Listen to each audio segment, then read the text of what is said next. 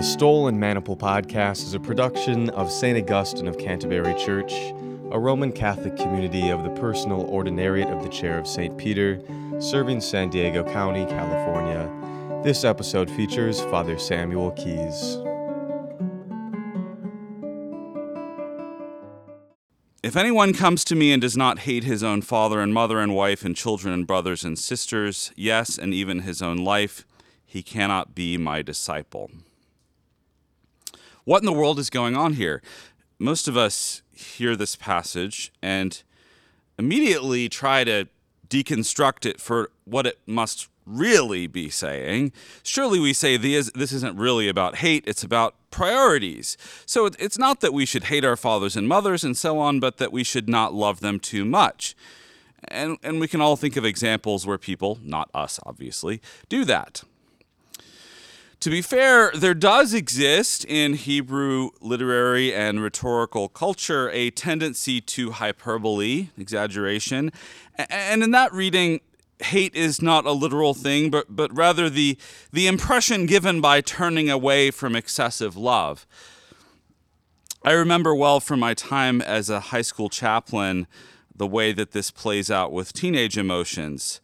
It's been like two minutes and he hasn't responded to my text. He must hate me.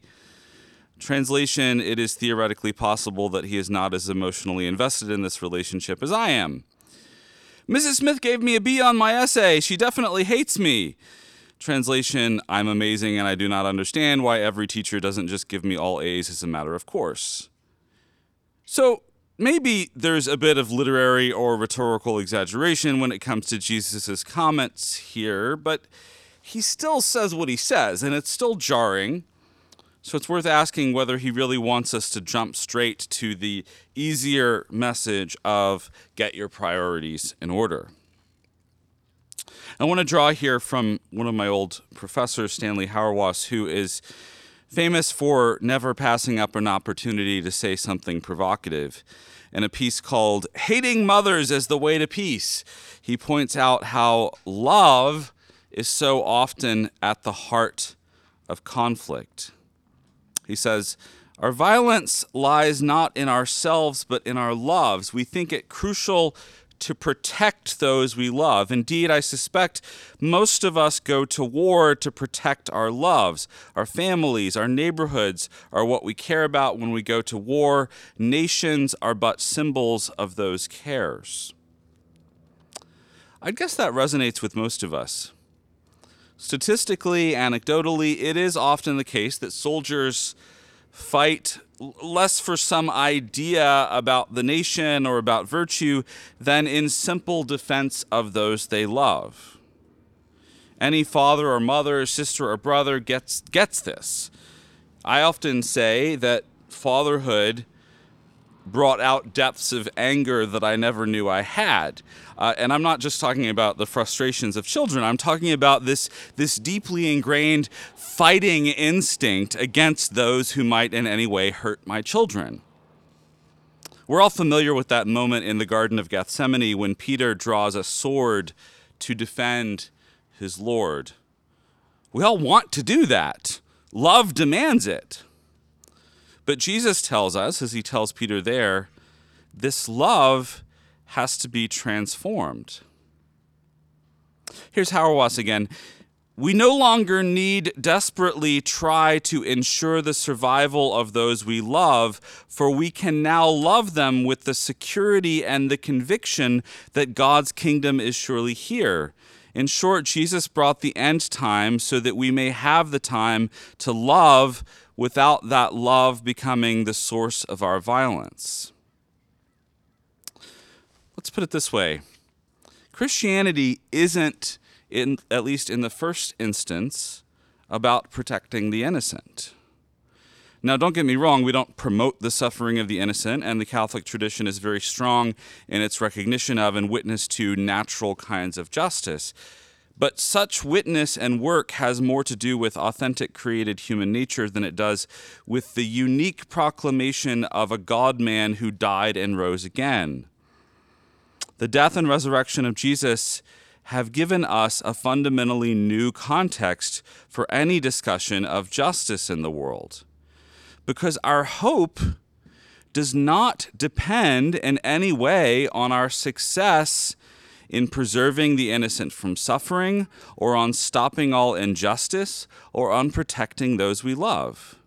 Our hope rests in the resurrection of the incarnate Son of God, who refused to take our deepest no as the final word, who preferred to submit to humanity at its most depraved darkness than to coerce us into the life of grace.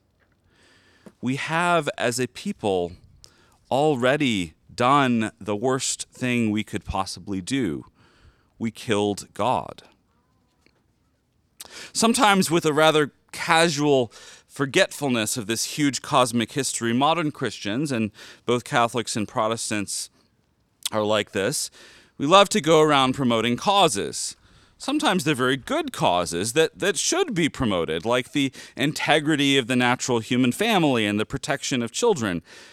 But there is a danger even here that we need to acknowledge.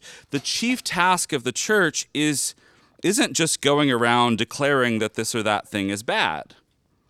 The chief task of the church is to tell the world and to show the world that the ultimate source of all this evil is the world's refusal to recognize the resurrection of Jesus.